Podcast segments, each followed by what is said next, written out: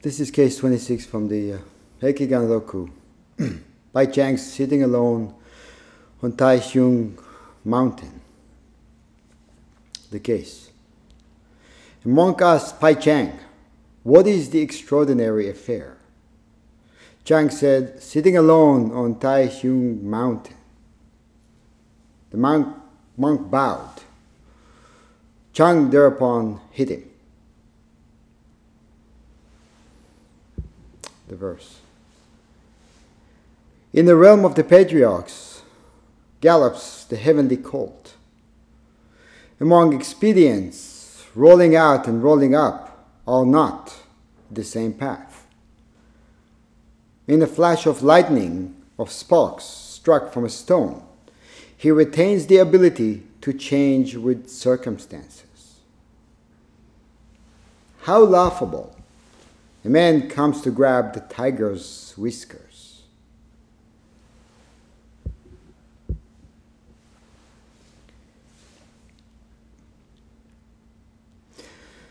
So, as you know, some of you participated. Last weekend, we, some of us went away to Spring Sesshin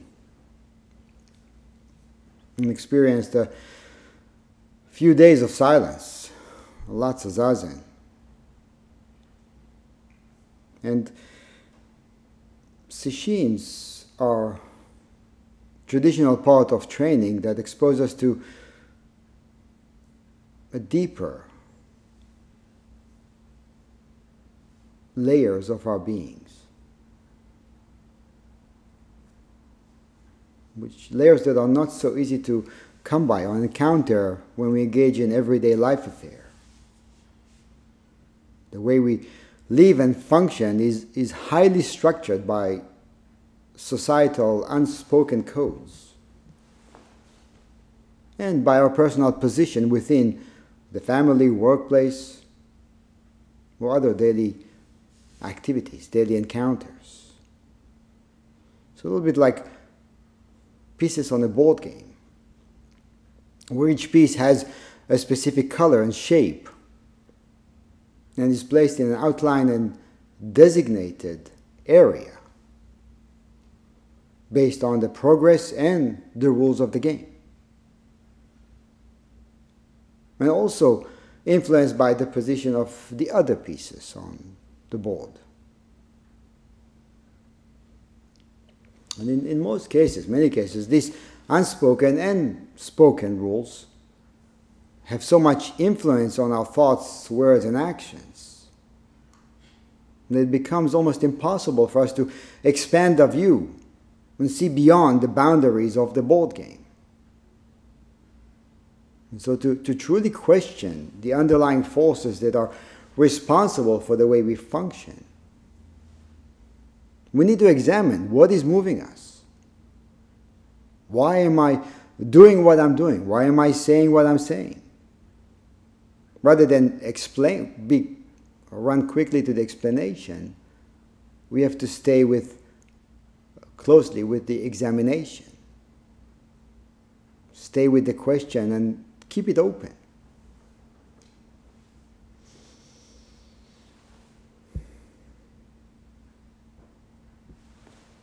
But as long as, as our movement is dictated by these underlying forces or the unspoken rules of the board game, we are bound to keep moving in the same ways and to keep recreating the same old patterns, claiming we want to find a way out of them. We want to free ourselves of them. So we remain bound to a life in a dreamland where the known is revered and the unknown is feared.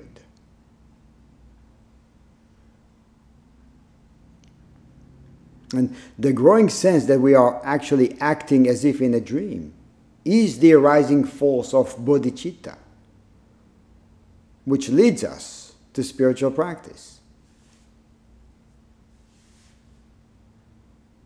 But that's not enough. We have to know how to skillfully nurture this arising force, energies in us. We have to know how to not lose touch with it, how to not keep getting swept away by the dream, how to not think that it makes sense to act, to stay, to remain within the borders of the board game. And in Zen, we call this nurturing the sacred fetus. To nurture the sacred fetus is to nurture bodhicitta. The sacred fetus is, of course, the inherent potential for awakening, or the inherent Buddha nature, as we call it. And this nurturing process occurs through constant work of attending to the different aspects of practice, as you've heard, as we hear a lot. So during intensive training events such as Zazenkais and Sesshin, this work is accentuated. And we totally devote ourselves to caring for this fetus. All we do is about that.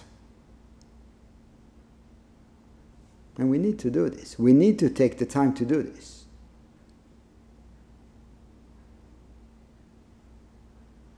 As I mentioned in an email a few days ago, with every sesshin that goes by, it becomes more clear to me why it is essential to participate in these events. Now, I witness the impact it has on students, on participants. And also increase, I feel the increased clarity it provides in terms of discerning what is wholesome and what is unwholesome. It provides that clarity. Again, it's not enough because we have to learn how to move from that clarity. We have to learn how to obey it. More so than obeying the rules of the board game.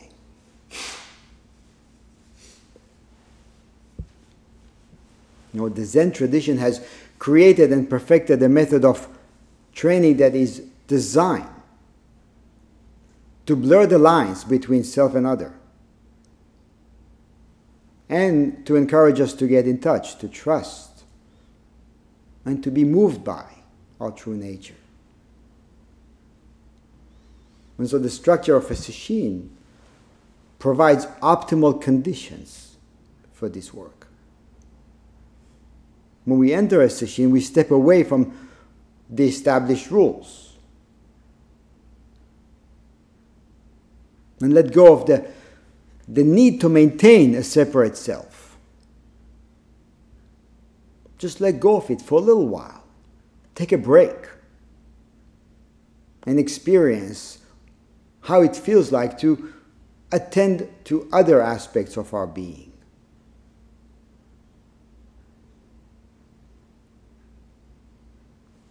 Now, by maintaining silence, we don't give the self opportunities to use the mouth to assert itself.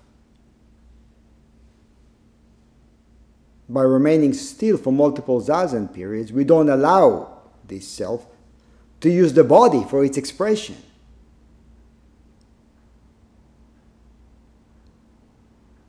And then, by moving together, together, all of us, as one body, we function in ways that are of benefit to all participants.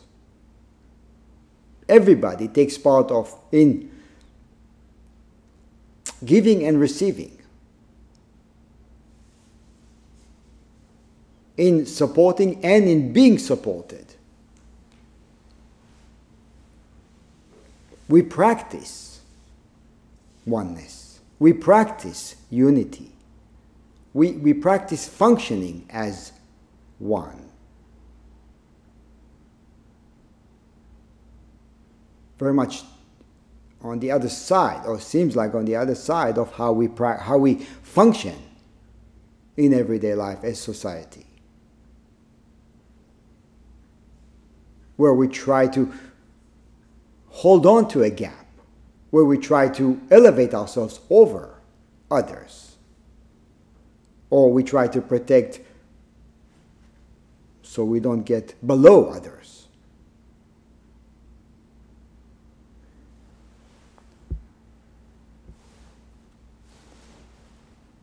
The way we do it in Sesshin manifests in the way we chant, the way we work together to maintain the conducive environment that minimizes the leakage of samadhi, the leakage of concentration, the ability to focus on nurturing the sacred fetus.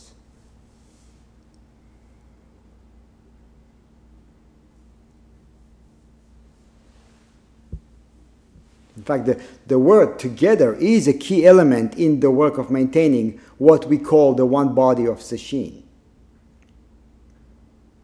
But the question is for us to examine is that does this stand in opposition to the individuals that comprise of it?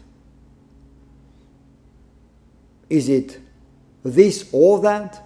So when we go to Sesshin, we go into functioning as one body and then do we step out of that back to functioning as separate individuals?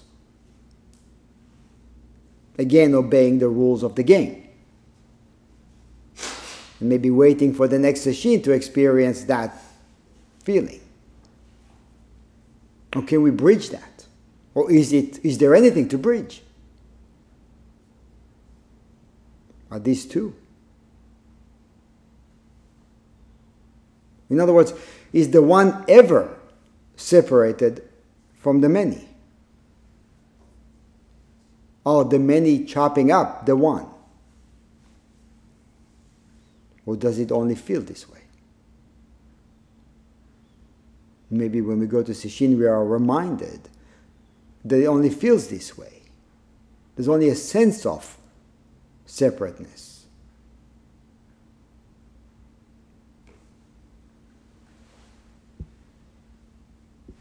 So how do we experience it? You know, we feel maybe we feel the need to talk, but we can't. The need to share, but we can't. We have to be quiet. They need to go do something else, again, we can't because there is a schedule. So how do we feel when we cannot speak? Do we feel lonely? Sometimes we do. During the closing circle last Sunday, Myogen mentioned the difference between the feelings of loneliness and actually being alone. She talked a little bit about how we can feel lonely even while being among other people.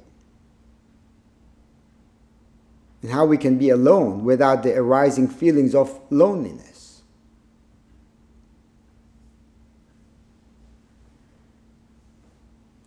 You know, this, disconnectedness, the, the state of disconnectedness is a state of being that reflects a contracted, static, and rigid mind that is vested in a separate sense of self. It's not wrong, it just shows us something. It's not bad to feel lonely. Neither good nor bad. It's just an indication, which, if we take as an indication, allows us to go deeper, to examine, to learn something, and to deepen. To learn and to deepen, as we always do. So, on the other hand, a sense of unconditional connectedness arises out of a mind that is fluid, unattached to sounds and forms a mind that is awakened to a fundamental interconnectedness of all things, a mind that realizes it is all things. It can never be a part of. It's just not possible. It's not something to believe in or trust, or it's just not possible. In actuality, in a dream, Everything is possible.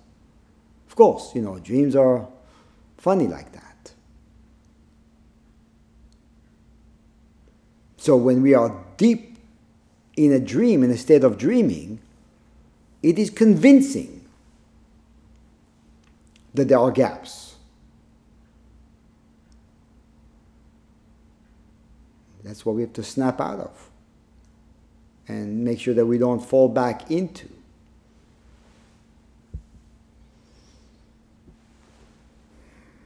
So this, this mind, this mind that awakens to itself, is the mind that arises out of nurturing the sacred fetus.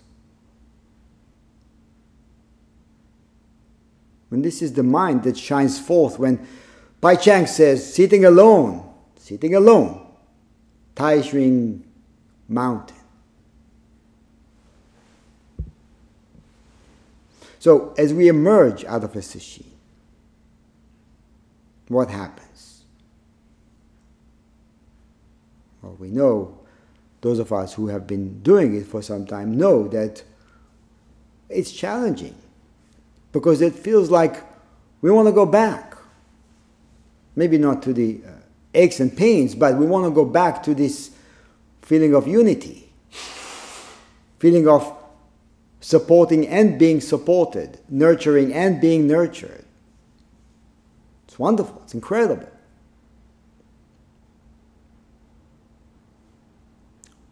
But, but we don't need to go back to. We need to find ways to tap into it while functioning with other people who do not practice. And it's a challenge. What do we trust? if we truly trust, then you can be the last person on earth that practices and it won't bother you. Because you know what you are in tune with, you know what you're obeying, and it's clear. So the fact that other people don't practice doesn't mean anything to that trust. It means a lot to what happens and the way we function, but it doesn't mean anything about a fundamental trust. So then we are free to practice at all times, with all situations. Actually, we're endowed with that freedom as well.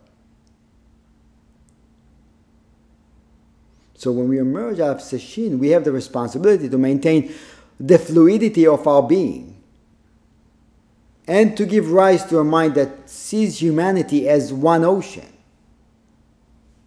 and then sees the environment as the ground that supports it. A mind that is blind to discrimination.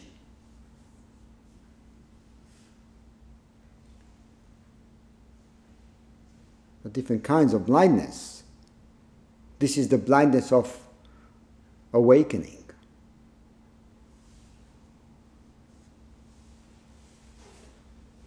where we, where we may be functioning in a dream, but not dreaming.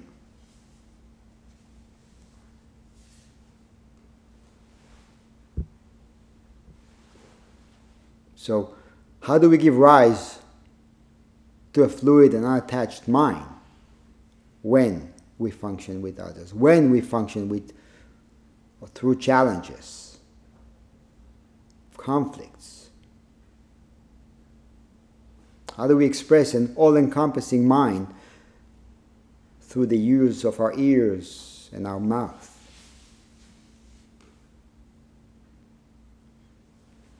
Buddha's last teaching, actually the last of the eight, uh, eight awarenesses, he spoke about this in relation to right speech. And he said, When you, monks, us, engage in various kinds of idle talk, your minds are disturbed. Although you have left home and became monks, although you've taken on a practice, you're still not liberated. Therefore, you must quickly abandon mind disturbing idle talk. If you would like to attain the joy of the extinction of delusion, if you, if you would like to wake up, you must first simply extinguish the affliction of idle talk. This is what avoiding idle talk means. You should continually and single mindedly strive to accomplish the way. Every Dharma in the world, whether active or non active, is characterized by destructibility and unrest, constant change. Nothing remains as is. Now, please, please keep quiet and say no more. Time passes on, and I shall enter complete nirvana. This is my final admonition. And actually, that was his last teaching. So the last thing he told us is to be quiet. 49 years of teaching. And the last thing he said is, You talk too much. It's quite fascinating, isn't it? Dogen said about this having realization and being free from discrimination is what is called avoiding idle talk. to totally know the true form of all things is the same as being without idle talk. So to be in alignment with and speak from that, one will not engage in idle talk. The, the, the phrase idle talk refers to words that are self serving unskillful, and potentially can create harm. Refers to speech that is not in alignment with the three pure precepts creating harm, doing good, doing good for others. It's also referring to gossip, speaking of others, others' errors and faults, not elevating the self and blaming others, not lying not deceiving. Basically means to cultivate clarity, as we do in, in intensive training periods, and every time we get on the cushion and hopefully keep it going. To cultivate clarity. And then speak from an understanding of sitting alone. Sitting alone lying alone, sitting alone, standing alone, walking alone.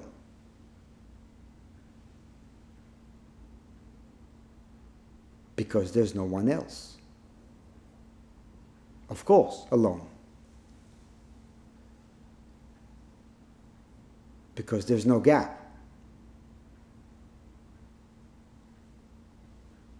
That is the extraordinary affair, isn't it?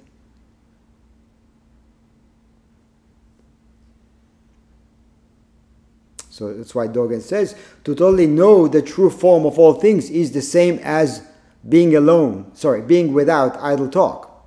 To truly be alone, to truly be alone is to be totally at one with everyone and everything. And also to be everywhere while being right here at this very moment. To recognize not only that there is no other place I could be at, right now. To realize and recognize that I am everywhere at the same time. That's where it gets difficult for the mind to, to grasp it, or the thinking mind to grasp, because, well, I'm sitting here, but others are not sitting right now. Especially when it comes to practice. I'm practicing, they don't practice. Here's a gap. the conventional gap. Fundamentally, you have to examine is there?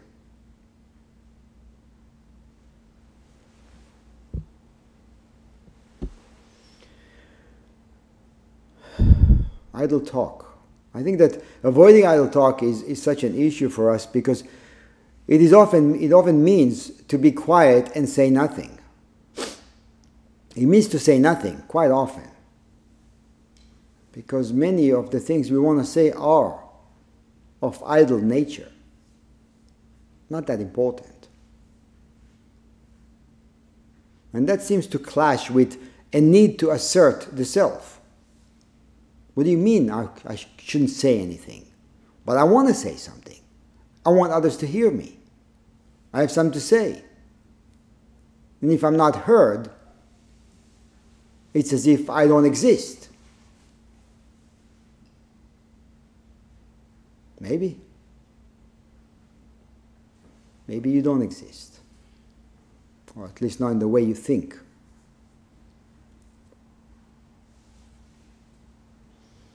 You know, sometimes we should remain quiet because nothing needs to be said. And other times we should remain quiet because what we want to say is not in alignment with wisdom and can cause harm.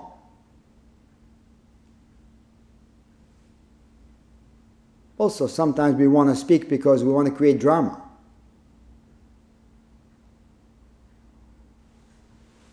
Why? Why speak? From where do we speak? So we have to examine, we have to watch the words that so quickly come out, so willingly just flow out of the mouth, gush out at times. Shantideva said, when one intends to move or when one intends to speak, one should first examine one's own mind and then act appropriately with composure. When one sees one's mind to be attached or repulsed, then one should neither act nor speak, but remain still like a piece of wood.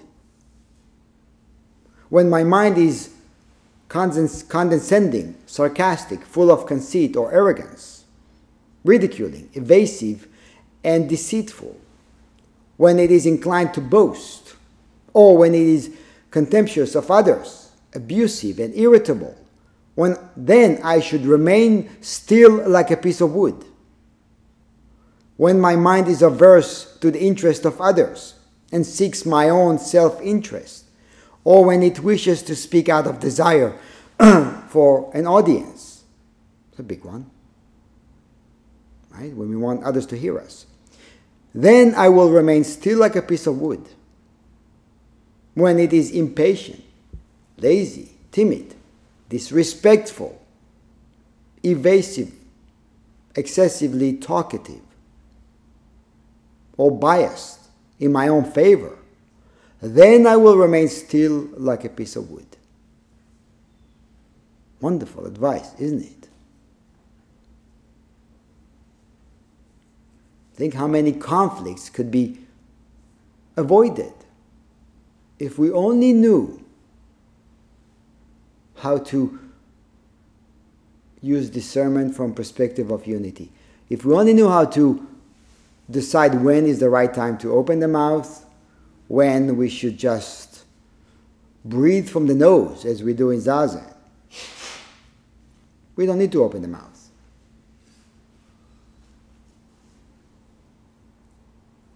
To remain still like a piece of wood, is to not be moved by the senses, and to direct the attention to unity and turn away from what the senses want us to look at. To direct our attention to the unity we turn towards when in Zazen. It's always available. Well, the unity we, we experience when, function, when we function together during sesshin. And it's challenging to not be reactive. It's not easy for us, obviously. You know, in the heat of the moment, the ability to turn towards unity seems completely unavailable there's something more important right now, and I'm going to go back to it. I'm going to maybe I should take off my rakusu for a little while and fold it nicely, put it in the corner, do what I need to do, say what I need to say, and then I'm going to put it back on. I'm ready now because I feel complete. I've said my piece. Now they know how I feel. So I can return to being alone. I can return to being quiet until the next need arises.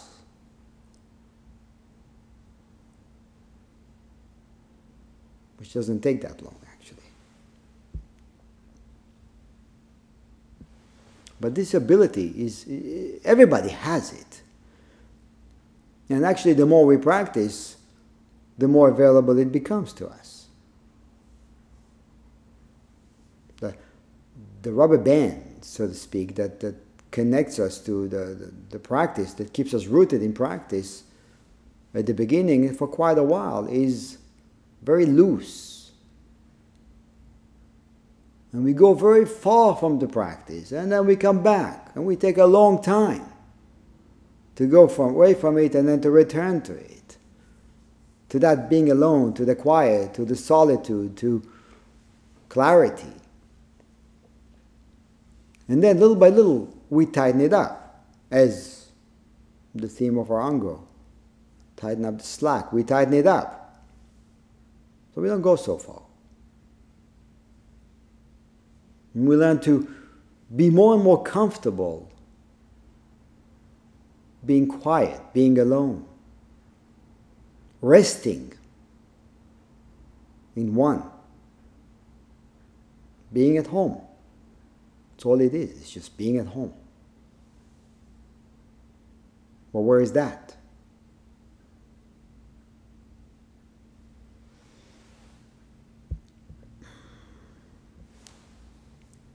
I want to take this opportunity also to say a few words about Pai Cheng and uh, historical, significant role he played in the development of Zen in China. He was a successor of Matsu and, and a great grandson in the Dharma of Huineng, the sixth patriarch. He was about he, he lived and practiced about 200 years after Bodhidharma traveled from India to China.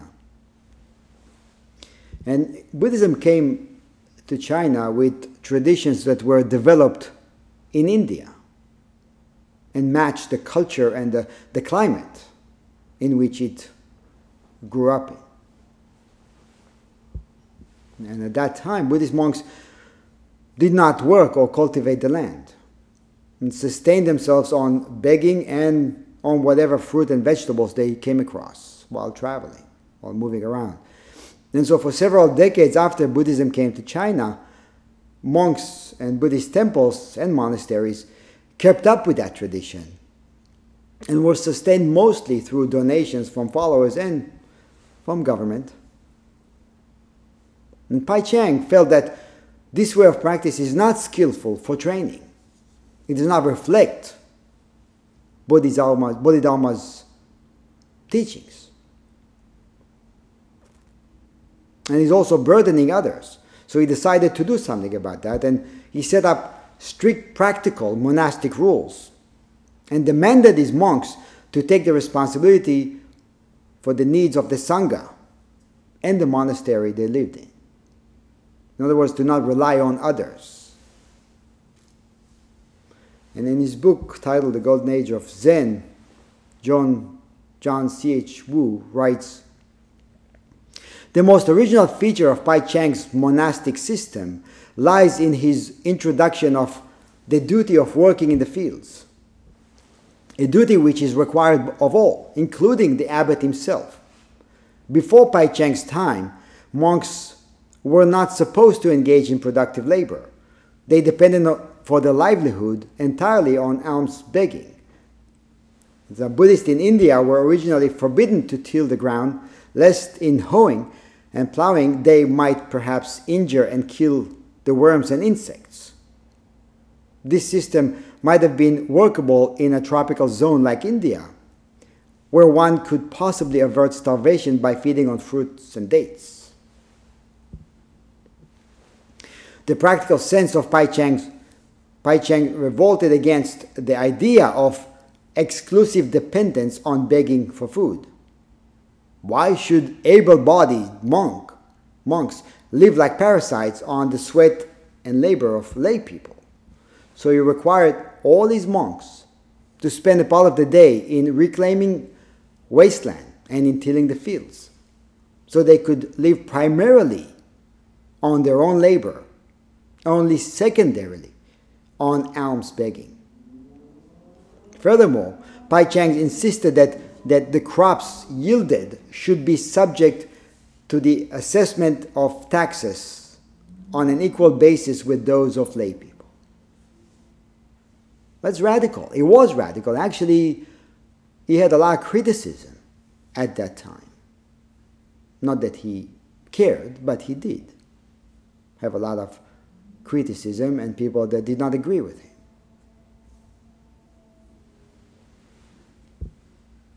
And our practice today, or the way that uh, monasteries survive, is the same. Labor is essential, is important. Of course, for us here, uh, we're not monastic, so yes, we have to sustain ourselves. So it's obvious. And in that we have to practice.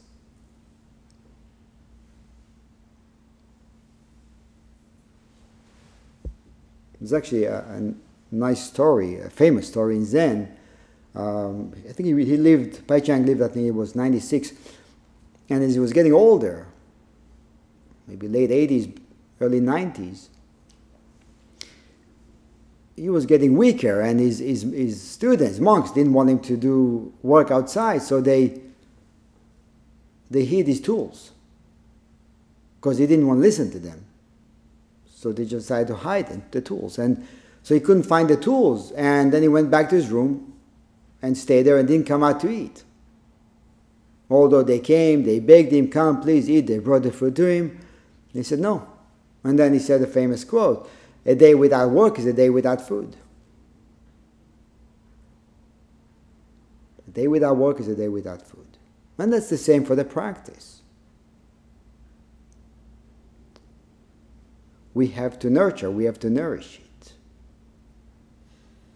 That's the work.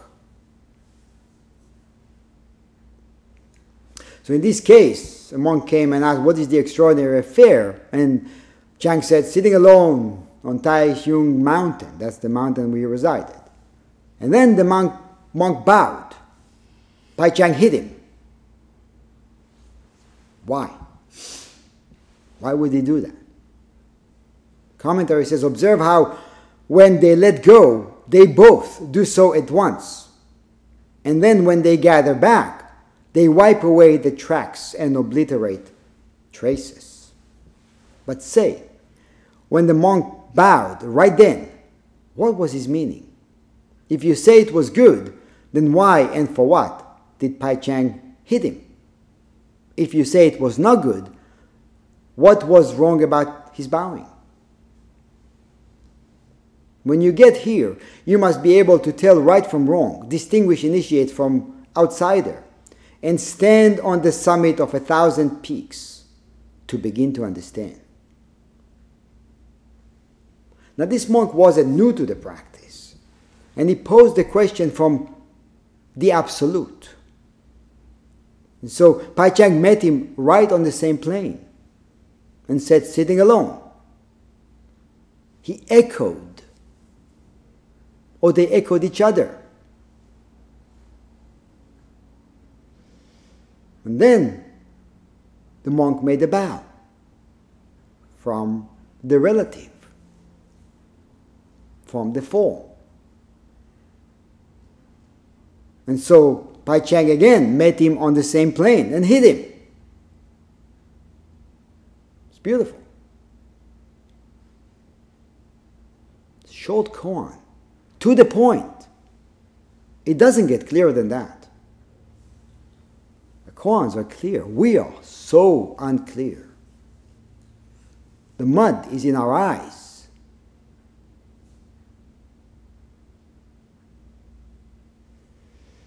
No, when we embody, embody, form is emptiness and emptiness is form. Then shape shifting, shape shifting becomes as easy as scratching the nose. Shape shifting constantly. Form is emptiness. Emptiness is form. What's the problem? What is lost? What is gained? Who is gaining?